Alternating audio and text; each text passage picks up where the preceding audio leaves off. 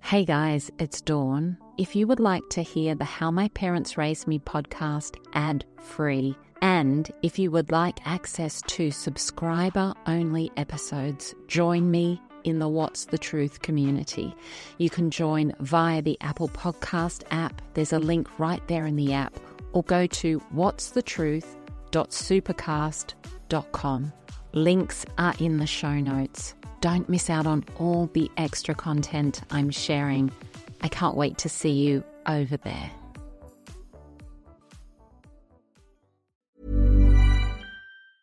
I'm Sandra, and I'm just the professional your small business was looking for. But you didn't hire me because you didn't use LinkedIn jobs. LinkedIn has professionals you can't find anywhere else, including those who aren't actively looking for a new job but might be open to the perfect role, like me.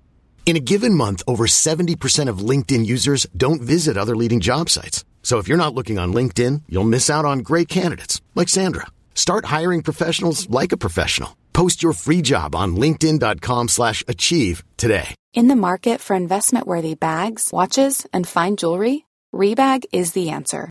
Rebag is a luxury resale platform where each piece is carefully inspected by experts to ensure quality and authenticity. Use Rebag to buy and sell finds from the world's top brands, including Louis Vuitton, Chanel, and Cartier. Head to Rebag.com to get 5% off your first purchase with code REBAGNEW. Shop today at Rebag.com. That's R-E-B-A-G.com.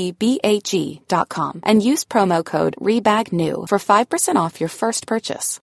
Since 2013, Bombas has donated over 100 million socks, underwear, and t-shirts to those facing homelessness.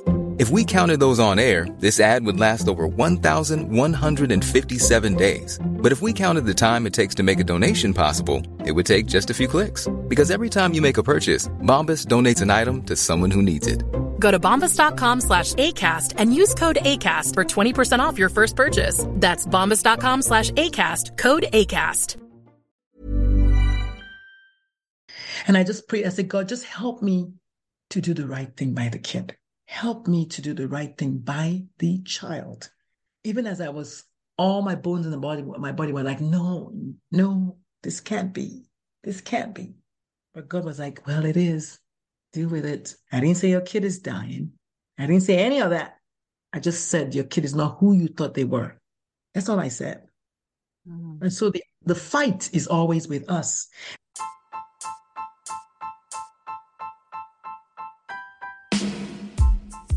Welcome to How My Parents Raised Me. I'm Dawn Chitty. When we are born, we arrive here as pure and perfect souls, and the direction our life takes from that moment is deeply connected to what our parents bring to our lives.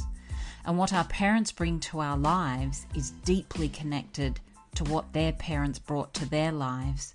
And that's the cycle of families. I have always craved connection with real and raw stories to understand what makes you you, what makes you the absolutely unique human that you are.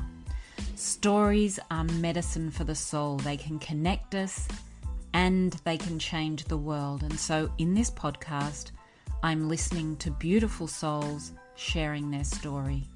What happened to them, how they got through and how they have healed and thrived despite everything to arrive right here in this moment. Content warning if you are triggered by the themes of this podcast, please seek a helpline in your city. Hello, my beautiful friends, and welcome back.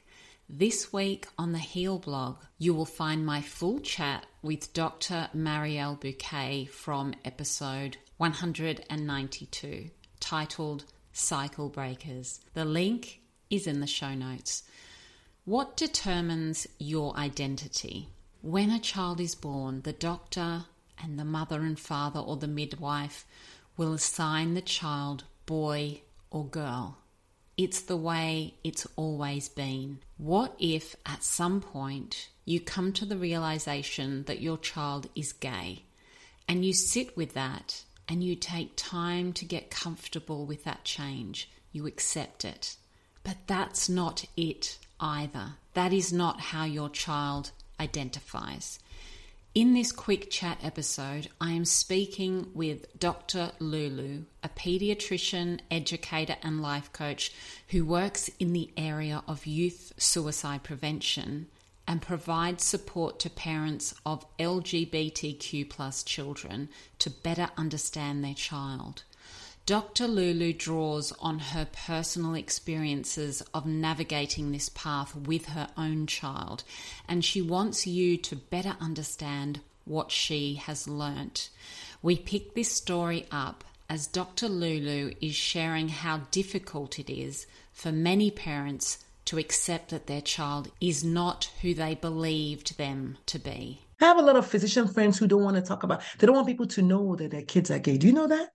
Mm. Yes, I know one particular lady who she doesn't want anybody to know her daughter is gay.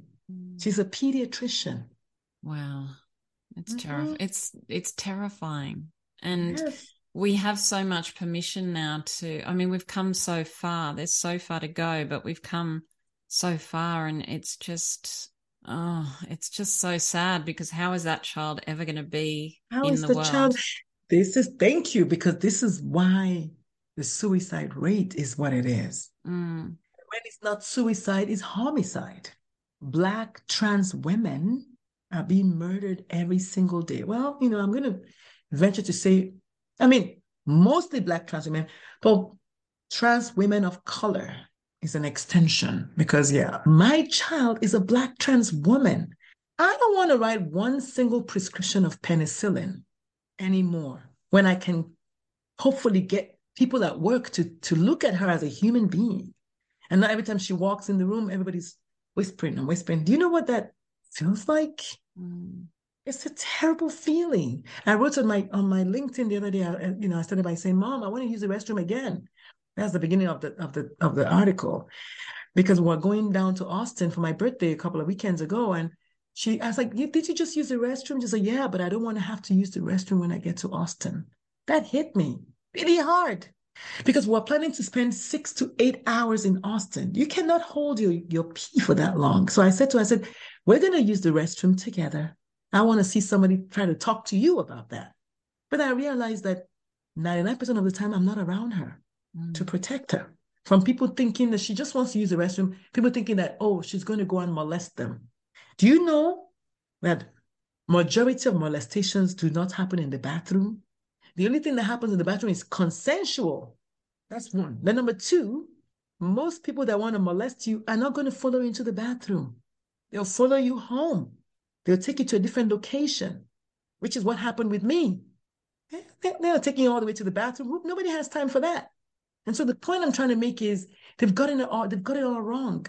Most bathrooms in the house are co-ed. Men can use it and women can use it in your home. Most bathrooms in the airport are co-ed. Men can use it and women can use it. All the bathrooms on the plane are co-ed. Mm. So what if somebody wants to use the restroom, why is your mind thinking about molestation? Because we've been conditioned, like you said. Mm. Yeah, and that's a really good point. The yeah, they just want to use the restroom. Yeah. It's a good point actually. I hadn't thought about that that most bathrooms, you know, like you say on planes and in so many places and in everybody's home, everybody uses the same damn bathroom. So yeah. Yeah, it's hard, isn't it? I'm telling you, it's terrible. And now I get it that at home, your family members, but you also have strangers come to your house. You have visitors come to your house. You don't say, oh, no, don't use that one. That's for girls. Yeah. You don't say that. No, it's true. It's true. And the truth about it is, most trans children are the victims in the bathrooms. They are the victims. Most trans adults are the victims in the bathroom. If they don't look fully feminine, if anybody suspects that they may very may just look a little masculine, it's over for them. Mm. They can get killed for going to use the bathroom. Yeah. It's not good. It's not good. So that's why I have to do the work when you first found out, I think it was at your child's graduation, you heard the mm. word non-binary for the first time. What what did you what did you feel in that moment? Because it wasn't something that you were associating with your child, was it? I never heard the word before. It wasn't even a matter of my child or not my child. I just never heard the word before. I'd never heard they, them pronouns and use, use, use for my child. Now I have to say that because since then, because I teach about this, now I know. And so what I'm going to tell you next is going to blow your mind. When you are walking down the street, if you saw this flask, you would say, someone lost their flask. You would use they, them, singular. We've been using it. It's not new. However, for my child, we haven't been using it. And so I want people to, to know that I recognize that mindset shift, but it doesn't make grammar incorrect. It makes society incorrect. And oh my God, hell to the no. God forbid that society can be wrong. But society has been wrong many, many times. Society told Galileo that the world was flat. He said, no, it's round. Society told Martin Luther King, Black people should remain invisible humans. They were wrong. Society has been wrong for so many things, for so long. Once upon a time, in Jesus' time, men wore dresses. They call them robes or gowns. I don't care what you like to call it. Jesus never wore pants for a day, right? If you go to Scotland, the men wear their little kilt skirts and they're just as happy as a lark. You come to Texas, they call them cowboy boots, but they're high heels, honey. So it's all a matter of us saying society is choosing when to point a finger and when not to. So I never heard the word non binary before. So I was like, what the heck is that? Oh, really? How? How are you neither? How are you in between? How? But I forgot that as a physician, I learned in medical school that you can be gender fluid. I learned that, but I forgot it. I pushed it to the back of my brain because I was conditioned to only think in the binary. But as a physician, I know that people are born intersex with both chromosomes of both male and female. When a baby is in your stomach, they first begin to form without a gender. And then some whatever hormones kick in based on the chromosomes or not. And then you know what I mean? But but a child today is born and assigned male or female by the doctor and their parents. The child had no say in it. But gender identity is your own internal sense of self, which means I can't take it from you. I can't teach it to you. I can't force it on you because that's how you see yourself. I see myself every day as a girly girl, all day, every day. My dad describes me all the time as a Herculean female my father's words, because it says, You are doing all these things, raising your kids and just doing all these things as if you are a man. My father's words, the same man that he said, I have a very strong masculine spirit. My father. But when you put a put a name to it, he doesn't want to accept it. You know, it's like you can't be both. You have to be one or the other, sir. You either accept it or you don't. You can't say sometimes I accept it and sometimes I don't. And that's what I want the world to to understand. You can't pick and choose. Mm, yeah. Hiring for your small business? If you're not looking for professionals on LinkedIn, you're looking in the wrong place. That's like looking for your car keys in a fish tank.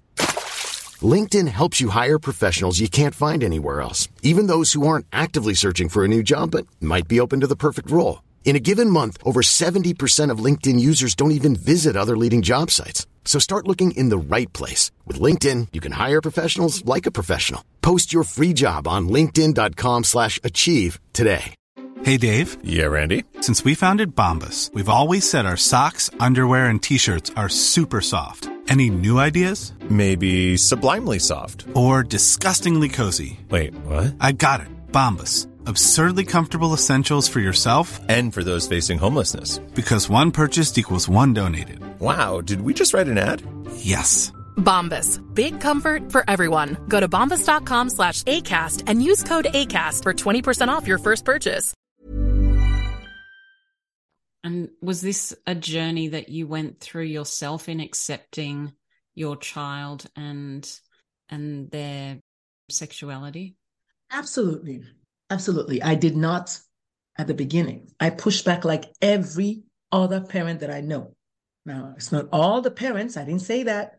I say the ones that I know. We push back because, like, wait, that doesn't that doesn't even make sense. Like, what do you mean? That's what we all do. And that's why I say God has a crazy sense of humor. And God doesn't pick people to do the work that God doesn't think the people can do. And if you know about me, you know my pronouns for God are they, them. There's no way God can be a he, not with the kind of he's that I see. That's a disservice. So God is at the very least bigender because God made me in their image and I'm a girly girl, which means God has got a girl in there. God made my sons, the ones that are boys, in their image and likeness. So God is also a boy or a girl or a man. So God at the very least is bigender. Well, bigender people are queer. They're LGBT.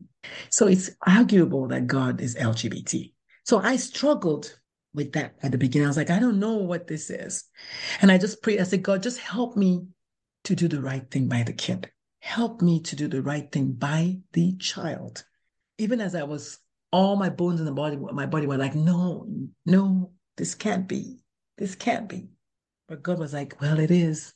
Deal with it. I didn't say your kid is dying. I didn't say any of that. I just said your kid is not who you thought they were. That's all I said. Mm-hmm. And so the, the fight is always with us. One of the things I say to the parents that I coach is we tend to replace our kids in the closet. when the kids come out, we want to go back in because we don't want to, we don't, we want them to go back in, but they don't because they've come out. So we replace them. We don't want to talk about it. We don't want to deal with it. We don't want to acknowledge it. We want to hush hush it. The funny thing about it is, I was married to my ex wife at that time. And so both of us were like, what is that? It. So when I looked, I was like, what? And I said, well, maybe that's what, that's maybe, I mean, I know in Igbo land, we kind of sort of have something like that. So I started leaning in slowly. And while I was trying to get my head around it, then so mom, I'm trans. I said, trans what? She said, she literally said, Mom, I'm trans. So I was like, trans what? You're transferring, you're transmitting. What are you transporting? Because I was like, now here's the problem with that, with my reaction. The entire time the child was growing up, I kept saying, stop acting like a girl. Stop acting like a girl. Stop doing your hair like that. Stop tying your waist like that. Stop walking. You're not a girl. Mm, yeah. So that's why I I had bargained with myself. I said, okay, maybe the kid is acting girly because the kid is gay. Okay. So we'll, we'll assign gay. That's what I did. I assigned gay. But the truth is, the day I asked the child if they were gay, the words were, Mom, I'm not sure. The words I heard were, I'm gay, because I wanted to hear that. But I'm not sure because sometimes kids are not sure. The other cue is questioning. And sometimes they're sure, but they don't want to tell you because they don't want you to react a certain way. So it's safer to say, I'm not sure. All of those things are possible. They don't want to be homeless. They know their friends who were kicked out for being, you know what I mean? Like, I'm not going to say anything. I have a friend today who says he will never, ever, ever admit that he's gay until his parents die because he doesn't want to be cut out of the inheritance. There are lots of reasons why people don't want to say what they don't want to do, what, you know, they don't want to come out. A lot of reasons. Mm. Mm-hmm. Wow. You just don't realize how confusing it must be in the head of somebody who answers in that way and that is actually how they feel. I just don't know. I don't know how I don't know, I don't know how I fit into the boxes that we're supposed to fit into. Yeah. And that is why suicide is mm-hmm. a very available option. Let me put it that way mm. for these yeah. humans. Yeah. Why would it? Think about it. Mm. Everywhere you go, there's a governor somewhere saying you're a freak. There's a church somewhere trying to crucify you. It's like, you know what? I'm out. Peace. Y'all can have the earth. Mm. That's why I want the parents to stop and think. Who do you know in their right mind today will say, let me have gay and transgender with a side of fries? No one. It's not desirable. Nobody wants it. Yeah. Except those who are. Yeah. And you mentioned suicide rates. What what are the statistics? Well, for the transgender, well, for the LGBTQ plus kids, according to the Trevor Project, in the last 12 months, 45 to 47% of these kids, so nearly half of them, have seriously considered ending their lives. But I believe a quarter of those are transgender or non binary, those who have seriously considered. In the past 12 months, 14% have attempted suicide. 14% of LGBTQ plus kids have attempted suicide. I don't remember if it's one in five of them are transgender or non-binary or gender non-conforming. So it's higher amongst them for obvious reasons. Mm. And just because I can, I'm going to mention that the studies show that 66% of women who had plastic surgery, cisgendered women, 66% of them who had plastic surgery regret the surgery. Two thirds, 1% of transgender people detransition. I want to leave it at that. I'm not going to explain it. Mm. I want to, because numbers do not lie. 1%, I'll give you the reason, but I'm not going to explain it. The reason is because of pressure from the outside, those who transition. And so one person speaking out and screaming and shouting don't make all of them the same. Religion, culture, lack of access to healthcare, homelessness. These are real problems. Why some of them say, you know what? I'm not going to do this. Mm, yeah. But two thirds of women, me included, because I had my girls done, you know, two thirds, because I'm like, oh, I don't think this nipple is as this or whatever, you know. I'm like, oh, I wish I didn't have it because I've got this and that, and I am one of that two thirds. Sixty-six percent chance of rain, you're gonna have rain. One percent chance of rain, you're not gonna have rain. But what do the politicians do? They make it, they make that one percent like it's one hundred percent. So I'm gonna leave it at that. Yeah. And I invite everybody who can hear my voice to go do your research because that's what everybody does now, right? Go do your, go look at your numbers and mm-hmm. come back and let me know what you found. How can we reduce the rates of suicide? All the things I've talked about today is how we can reduce the rates of suicide. Suicide as an entity has never had one path to it. It's always multifactorial It's always multifactorial. The drug companies want you to think it's just depression. Well, where does depression come from? We had a child who was six months old and happy as a lark, six years old and happy as a lark, 16 years old wants to kill himself. Something happened. So don't tell me it's just depression is just not a random thing. You just become depressed. You don't just become depressed. Everybody wants to think it's a chemical imbalance. Well, I have news for you. With all this talk about chemical imbalance, in the last three to four years, the use and the prescription of antidepressants has quadrupled.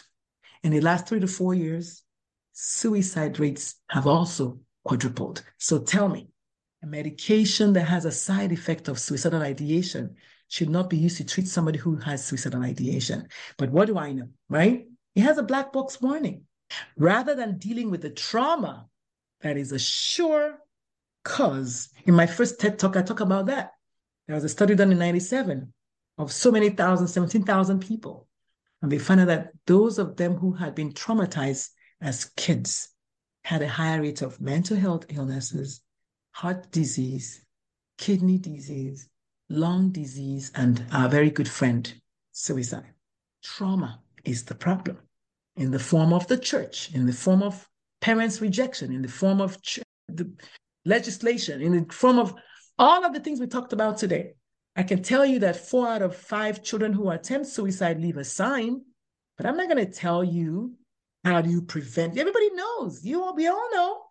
That's why suicide is usually a surprise. Oh my God, I just saw him last week. He was so happy. Yes, because they master this act of, oh, everything is fine. So they can throw you off the scent. Mm. Yeah. Very few people who die by suicide it's like, oh yeah, we knew that, that was going to happen. I've never heard anybody say that. Now, maybe somebody knew that they've been struggling with depression, but if you go deep down, that's why I love coaching because coaching asks you all the questions to get to the bottom of why this thing ever started, what actually happened. Mm.